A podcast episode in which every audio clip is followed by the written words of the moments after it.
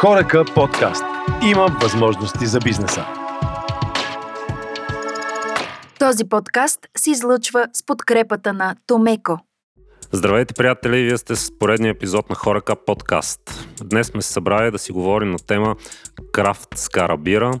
С нас са барбекю шеф Йован Яневски, основен човек зад Холи Смог с барбекю и Иван Цанов, собственик и основател на ресторант Добро. Включва се и Георги Георгиев от Бира Шано 5. Крафта стана доста популярна думичка и доста популярна тема напоследък.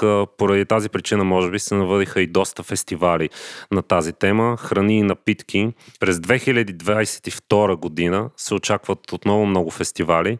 Смятате ли, че пресоляваме манджата с толкова популяризиране и налагане на въпросните фестивали и този крафт? Здравейте, аз съм Йован от Holy Smokes. На този въпрос мога да кажа, че като посетител и човек зад организирането на фестивали, както и участник като готвач. Това, което забелязваме, че фестивалите набират скорост, но не набира скорост комуникацията помежду организаторите и наблюдавам дублиране на доста дати, което намалява успеха на самите фестивали. Смятам, че има нужда от повече фестивали, на които публиката може да дойде да се запознае с участниците, изпълнителите, хората, които са се подготвили да представят даден продукт. Това е перфектно място, на което можем да се докоснем до професионалистите, които се занимават в дадената област. Било то бирата, скарата, барбекюто и каквото и да е насочен фестивала. Имаме новина. Има нужда от асоциация на организаторите на фестивали в България. Със сигурност това, което забелязваме е, че не се координираме и се получава едно пренатрупване на дадена дата Хикс, на която всички искаме да направим фестивал, но никой не се е разбрал и не е помислил дали няма да си попречим по даден начин. А смяташ ли, че на толкова много фестивали, без значение дали датите се дублират или не, което със сигурност е минус, има достатъчно различни неща, които да се покажат на хората или навсякъде където да отидем, участниците са винаги едни и същи? Ми участниците не са едни и същи. Има със сигурност какво да се покаже. Смятам, че ни куца концепция от към програма. Тоест, ние слагаме изпълнители, изпълнители, изпълнители като участници, било то готвачи, представители, но много от хората ги е страх да говорят. Имам предвид, смятам, че трябва да има сцена, било то да е обикновен фестивал, било то да е крафт фестивал, било то да е кулинарен или какъвто и да е. Смятам, че трябва да има водещ, който да води цялото шоу и да даде посока, насока и да се обясни на хората аджеба какво се случва на този фестивал. Тоест да има една фокус сцена, която казва този фестивал е за това, днес ще има такива и такива мастер класове. Не е нужно да е изпълнена цялата програма с обяснения, но да има момент, в който професионалистите излизат на сцената и казват, ето, вижте, тук тези и тези хора правят това и това по този и този начин, защото аз, когато ходя на кетеринг, например, си нося микрофон с мене и преди хората дойдат да изядат цялата храна и обяснявам какво съм направил толкова велико за тях, защото те ако просто изядат едни бузи, уши и някакви ребра, които аз съм се играл да ги правя 24 часа, да ги мариновам, да подбирам подправки, те няма да разберат, просто ще кажат, е, това беше много вкусно и аз съм го правил това. Но когато и обясниш на хората, те след това идват, разпитват, интересуват се и стават фенове. Реално почват да разбират малко повече по темата. Това, което си говорихме преди малко с Иван по темата за историята на продукта. Колкото знам, това значи за нечиско, нали така? Дали е месо или бира, каквото да било за нечиско. Наистина аз съм малко по обран от към описание на някакви неща. За мен е много важно наистина продуктите, които се слагат в наскарата или в чашата бира, да бъдат наистина качествени, да са сготвени и направени с а, правилна технология от човек, който има непце, да го кажем най-грубо за тия неща. От доста години се занимавам с меса. Специално лично аз имам отношение към тях сериозно. И не мога да кажа, че разбирам кой знае колко, но ми прави впечатление, че някой път описанието или приказките са повече от продуктите, които се предлагат на клиентите. На фестивали, не, казвам точно за крафт фестивали, но хода много, обикалям. И на повечето места това, което се предлага е, беко казвам, отвратително, единствено изглежда по някакъв начин. За мен отговорността е на всички, които произвеждат дали е бира или меса, дали ги мариноват или ги върят, слагат химикали или не. Важно е да имат те отговорност към това, което предлагат на клиента, а не само да му разказват приказки.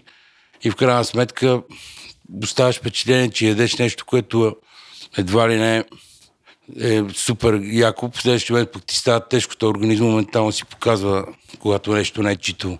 За бирата конкретно нямам така не, някакви задълбочени познания, но моето лично мнение е, че бирата и правенето на бира е подобно на готвенето. За мен пивоварите са едни, да кажем, готвачи, които с супер малко продукти могат да постигнат различни резултати спрямо техните умения, знания, това, което са учили, спазване на технологии и най-вече забирате много важна хигиената. А, имаме в добро предлагаме крафт бира. Това е основната бира, която така продаваме като количества. Тя е направена в малка пиловарна, 400 литрова варка. Пиловара, според моите така разбирания, е един от най-добрите в България, който сме имали достъп да работим. И наблюдението ми е конкретно неговата работа и това, което съм си съм говорил с него. Александър се казва, не е популярен, не е човек, който обича да излиза в медии, да се показва, да се презентира. Супер скромен, супер работлив човек. Познавам, може би, под 10 такива човека в живота си съм виждал. Аз ще се върна само за малко на фестивалите. На фестивалите всъщност имаме няколко варианта. Имаме вариант а, крафт продукти, напитки, храни. Има вариант а, индустриални продукти, големите брандове, особено алкохолните, те обичат да ходят по фестивали. И имаме вариант а, ефтини продукти, обикновено някакви храни, но-нейм кебабчета или някакви други неща. Това, което и Йован каза одеве, как ще комуникираме и как ще профилираме първо събитията и как ще ги комуникираме така, че да знае клиента защо и къд отива там и какво се случва, нали? Защото отиваш и ако е страшен микс от а, индустриални, крафт и ефтини продукти, какво правиме там? Обикновено става така. Според мен даже не знам дали голямите компании за бира вече нямат крафт марки. Мисля, че имат. Е, това е не, че е лошо, ама Ма те са крафт само на етикет. да, на етикет само са крафт и малко се возят на цялата тази вълна, което не прави услуга на, на истинския крафт, на, на малките пивоварни производители на меса и каквото коментираме в момента. Според мен, ако има, има смисъл организацията, ако се прави такава за крафт фестивали, да подбере участници така, че да са в този сегмент, който искаме да бъдат. Ти къде ходи тази година на фестивали? Къде пече? Ами, хода на различни места, хода на с фолклорна насоченост, честно казано, повечето са. Там не бих казал, че има крафт бири. Има меса, които са крафт, например, крафт чевермета. И ако е фермерско месото, си е занечийско. Да, това си истински крафт, защото е истинско месо, фермерски меса, сирена има на някои от местата, които хода. Един от фестивалите, които бяха е на Арбанаси, овцевъдния събор, звучи малко странно, но това е един от малкото организатори, Симеон Караколевска, който някога се е интересувал от това какви, да кажем, кебабчета се продават на неговия фестивал. Не, че успява да се пребори с букуците, но наистина единствения, който съм виждал, даже едната година знам, че беше произвел кебабчета, които задължава всички участници да продават, защото един човек продава букуци. А защо напитките не е обърнато внимание и там? И какво се налива? Някакъв индустриален лагер. Налива се болярка или каменица, зависи кой плаща, да. Йован, ти къде беше наскоро? Почти всеки уикенд съм на Арена София, където е фестивална зона. И там заедно с колегите от Бургери на пътя, както аз обичам да ги казвам, съпортваме събития, правят се фестивали основно и бях на Бако Стрит Фест, преди това, мисля, че още зимата, рана пролет, организирах два фестивала на женски пазар. Та това ми е скромното представяне за началото на сезона. Но това, което забелязвам към конкретно въпроса е, че се прави мишмаш от събиране на участници и да кажем, ако се прави кулинарен фестивал, няма посока и няма концепция на самия фестивал. Аз доста съм обикалял и в Штатите, и по Европа, и в Англия и съм видял как хората първо намират концепция за фестивала и след това го правят. Не правят просто нека да направим фестивал. И почваме да каним всичките, които познаваме. Нали, тук между нас със сигурност познаваме всички и мога да направим един фестивал от 100 човека на цяла България, но той няма да има никакъв фокус. Бях на 15 май в Румъния и видях хората как на центъра направиха толкова успешен фестивал, без кой знае какво да има, но имаха ясен фокус и ясна концепция беше Food Truck фестивал и имаше към 70 камиончета и нямаше участници на шатри, нямаше участници различни от това. Имаше към 17-20 камиони за сладко, всичко друго беше храна, един бар за джин, един бар за ремарке за вино и Бира Морети имаше два штанда като основен спонсор и огромна сцена. Аз бех в шок, си казах, тези хора откъде ще намерят алкохола? Имаше сигурно 100 000 човека. Имаше опашки от 11 часа сутринта до 11 вечерта. Аз лично си чаках на сигурно 10 камиончета по час и половина. Цял ден съм си чакал. Общо и всички се кефеха. Преди мен една възрастна жена си взе едно тако. И аз бях така, тази жена час и половина преди мен чака за едно тако. Но всички си чакат, говорят си, общуват си. Значи взимам си от едно камионче и си запътвам към другата опашка и си хапвам в движение, взимам си бира помежду другото, никой не се напи, никой не се сби, концертите минаха перфектно, викам, нещо тук се случва. Там, в Англия също на тези пазари, които се случват уикенд, хората излизат, опъват си шатрите или камиончетата и пак вървят в някаква тематика. Тоест, ясно е, че при нас има традиция, има култура на нали, традиционните ястия и когато се правят съборите, смятам, че там, както каза Иван, там трябва да се подбира и трябва да се вдигне нивото, но това зависи на ниво организатори и те да следят. Аз съм бил на много фестивали, където са ми казали, кулинарни фестивали, на които са ми казали, ела, ще има крафт бира, ще има нали, храни, които са различни, няма да са просто типичната скара, където може да изпъкне нали, всеки участник, но отивам там и това не е така. То си иска им се да стане нещо такова, но то не се получава накрая. Иска ми се да стане, но да, и Другото е трябва да се промотира. Не може аз да отида на фестивал и аз като участник да правя повече реклама от фестивала. Значи аз за две години, аз започнах бизнеса 2020, преди първия локдаун и вече бех тръгнал да го правя Спомням си на първия локдаун, баща ми ми каза, ти от ли си, що не ходиш в Швеция, просто да изкараш пари докато мине това. И аз му казах, не, аз цял живот съм чакал да почна моя бизнес и вече бех нарязал няколко профила и си казах, това е. Правя си бара, заварявам го и тръгвам по фестивалите. Мина първия локдаун и почнах да ходя. Но, честно казано, това, което видях е странно за мен, защото аз тръгвам правя си концепция, правя си бранд и се рекламирам. Никой не ме знае. Но отивам на не един фестивал, на който моята реклама е по-силна. Аз не имам фотограф, не имам видеограф, пускам платена реклама и хората ми казват, ние виждаме повече твоята реклама, отколкото на фестивала. Те хората разбрали, че има фестивал чрез моя канал. И това също е нещо, което трябва да се акцентира. Ние доста изоставяме. Смятаме, че нивата ще роди и след това ще торим. Или като хванем риба, тогава ще хвърнем захранка.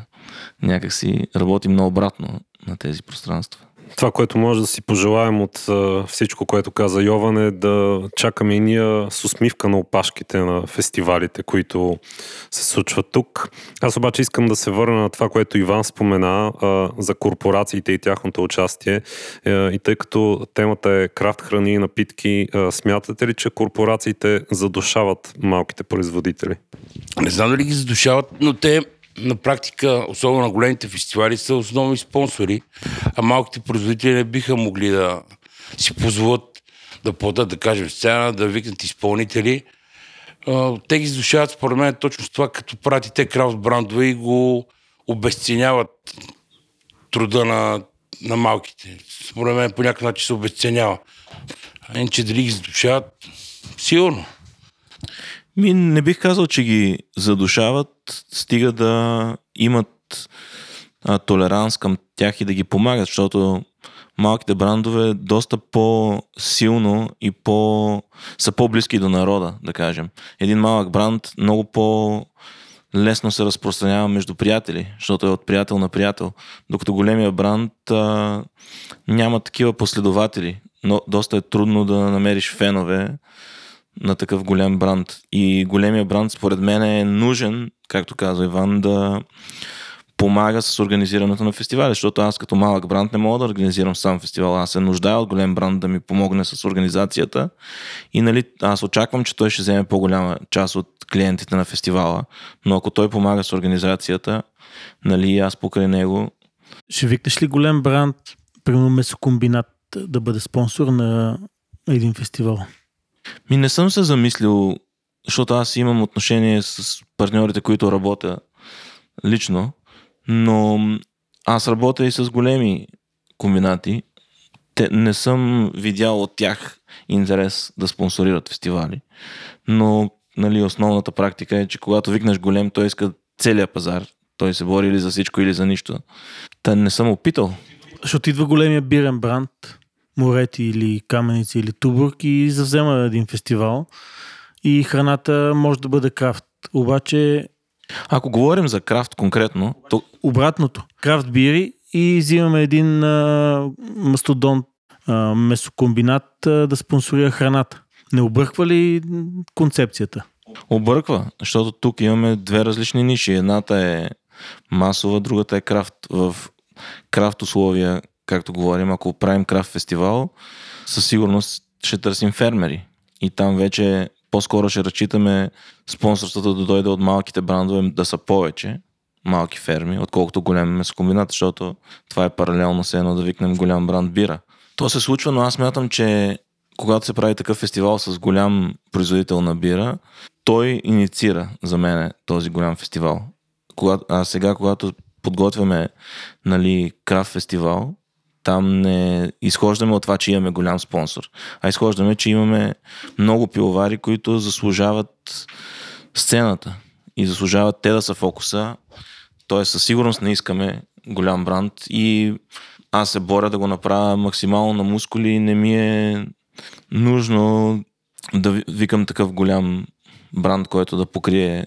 Даже съм склонен да седна с всички и да го организираме заедно, отколкото да каним китобиец, да кажем. Със сигурност обърква концепцията. Трябва да има фокус. Ако правим масов фестивал, си правим масов фестивал. Ако правим крафт, нещата трябва да са с фокус. А Ето Румъния. Каравани, които са занечийски нали, в общия случай и морети. Това ли е формулата? Явно това е успешна формула. Финансово да. Обаче клиента идва да опита някакви занечийски неща, опитва занечийска храна, ама няма бира занечийска, която да опита. Има морети. Според мен тази формула е явно успешна. Имаме какво да научим. Когато се комбинира от една страна голям бранд, бирен, с крафт храни, значи имаме какво да научим в случая. Ние се блъскаме в градите и казваме, че искаме всичко да е крафт, но може би по-правилното е, когато бирите са крафт, храната да е масова. Със сигурност при нас излиза, че ние се опитваме да направим от нищо нещо, но те хората са го измислили, при тях се получава. Но пък виж, на крафт биреното събитие храната беше в пъти по-малка, в смисъл само един вендор, който си беше на самото заведение, което е там. И имаше достатъчно храна. Те предлагаха и пици, и бургери, и сандвичи, и картофи. Беше достатъчно, но пък имаше към 32 крана. Над 50 бири на ден, което ни подсказва нещо. Може да опитаме и един и другия начин. А, кои барбекюта според вас са подходящи за подобни мероприятия и като цяло, кои са подходящите барбекюта за открито? А, подходящи барбекюта за открито, първо трябва да разграничим скарата от барбекюта. Скарата е директно печене на, на въглища, докато барбекюто аз го разбирам като затворен съд, фурна с въглища, в най-добрия случай и дърво, с капак. Имаме доста видове. Скарата всеки може да си я произведе, както сме си свикнали. Ти работиш на барбекю, а барни бачка на скара, нали? Да, съм на Скара за открити фестивали специално. Според моите разбирания е подходящо. Макар че то барбекюто също мога да го печеш на открито. И се мога да без капак, нали? Мога да печеш така. Моето мнение е, че хората искат да видят как се пече месото пред тях. Не приемат тип Джоспер, да кажем, за фестивали не е подходящ, според мен. Е, той Джоспер е за вътре, той е екипиран така, че да, да е легално да ползваш, защото не можеш да палиш открито барбекю в кухнята. Може би да се направим месото на барбекю, но завършващия етап да е на, на открито пред клиенти, според мен е по-добрия вариант. Аз поне това го изповядвам. Хората първо се хранят с окото и искат да видят Всички сетива. всички сетива, да. Искат да го видят, да е изпечено, да има много голямо количество. Това са неща, които в нормалния си, така, нормалното си ежедневие, те не могат да го видят. Аз имам фестивали, на които по- съм ходил с по 3 тона месо. Говоря с мляно месо и нали, шишове, паржоли и така. Така че и това нещо за 3 дни си изпича. И е впечатляващо наистина. Изгаряме по един тон въглища на някои от фестивалите за 3 дена. Това са количества, които няма как да го видиш на друго място и хората това ги, така ги привлича. Привлича ги, да. В моя случай аз работя на затворени барбекюта Weber и при мен, когато се задушава месото, освен пушека, ароматите също са доста привличащи. То пак е доста привлекателно, защото при нас, когато са на затворени, те са няколко нали, наредени барбекюта, които са иновативни за нашия пазар и хората не са ги виждали. Да се получава един малък шоурум с различни уреди, на които аз готвя различни специалитети. От уши, ребра, няколко вида, някои се готвят повече, някои по-малко. Добре, всичко от нула ли правите на такива събития или правите някакви заготовки преди това? Правим заготовки със сигурност, защото на дадено събитие, доста от технологията, която аз ползвам, изисква предварителна заготовка, защото барбекюто понякога за дадени големи меса изисква над 10-16 часа обработка. Дайте само довършваш на събитията. Довършвам, както при Иван се запича на скарата, при мен се доопушва на, на скарата, на барбекюто. Демек, подходящи са със сигурност всякакви уреди за навън и хората искат да ги видят. В случая на Джоспера, когато съм готвил в Космос имаха Джоспер, се получават доста добри резултати. Мога да изкарам почти еднаква продукция и на Джоспер и на Weber. Те със сигурност това са уреди, които дават много добри резултати. Уебера си е окей за, за, за навън, той за вътре не е, За навътре можеш да ползваш газов Weber с капак. да кажем, легален. Доста ресторанти съм виждал, се ползва вътре под голяма аспирация шапка, няма никакъв проблем. Но там вече нали, не гоним опушване и големи пушици, просто гоним изпичане. А на дърва нещо правите ли? Освен на въглища. При случай за скарата всичко го правим, го правим от нула. Тоест ти караш 3 тона сурово месо. Сурово месо и се пече, пече си и се продава. На дърва аз имам една моя, Разработка. моя разработка на Оре Марке и печа цели прасета половинки, но говорим за стандартна половинка с кожа, не малки прасета, които ги знаем тези с лимона, ами половинка прасе, истинско голямо, само сол и черен пипер и го печа на дърва. Накрая съм специализирал го, му пукам кожата, става хрупкава. Изключително добре се получава. Той има този ефект на опушването, който се получава в барбекюто, но е доста, доста по-лек. Съвсем Деликатен е вкуса и е деликатен е, да. И дървата, според мен, са най-добри. Ако има как да си направи човек жар от дърва и да пече на тях, това е, според мен, най-доброто възможно. Идеята ми за, идеята за това, да кажем, за този грил, който направих, ми дойде в Италия от едно барбекю, една скара по-точно, не е барбекю, италианска. И ходил съм и в заведения там, където пече стекове, основно горят дърва, когато са, станат на жар, дърпат отдолу под горивната камера и печат на, на тази жар. Нещата наистина са впечатляващи. По-добре са от дървените въглища със сигурност. Да, дървото дава различни аромати.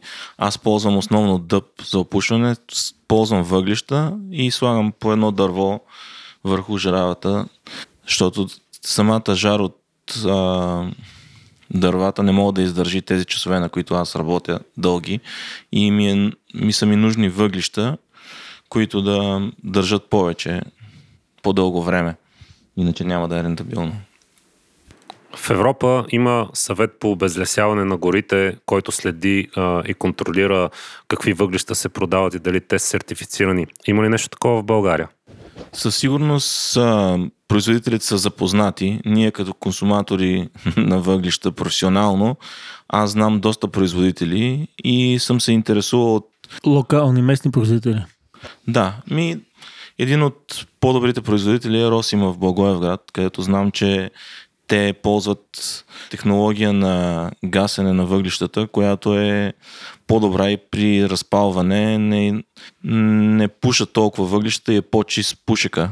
Тоест самото изпичане е по-хубаво и не толкова опасно, но стига да сте ги разпалили въглищата напълно и другите ще са чисти след разпалване. Но за сертификати не съм проучвал. Въглища от така доста години, които се занимавам, а, съм пробвал различни въглища.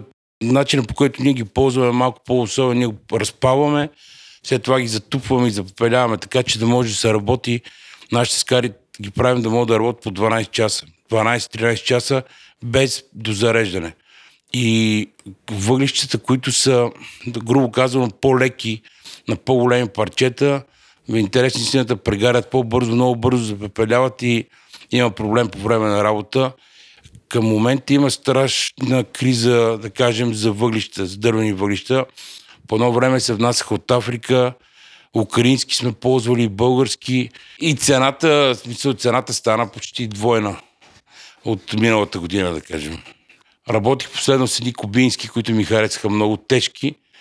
Не са така обемни, трудно се разпалват, нали, в началото има така, но след това работят перфектно, дават хубава температура, нямат много пепел и издържат въпроси там 12-13 часа.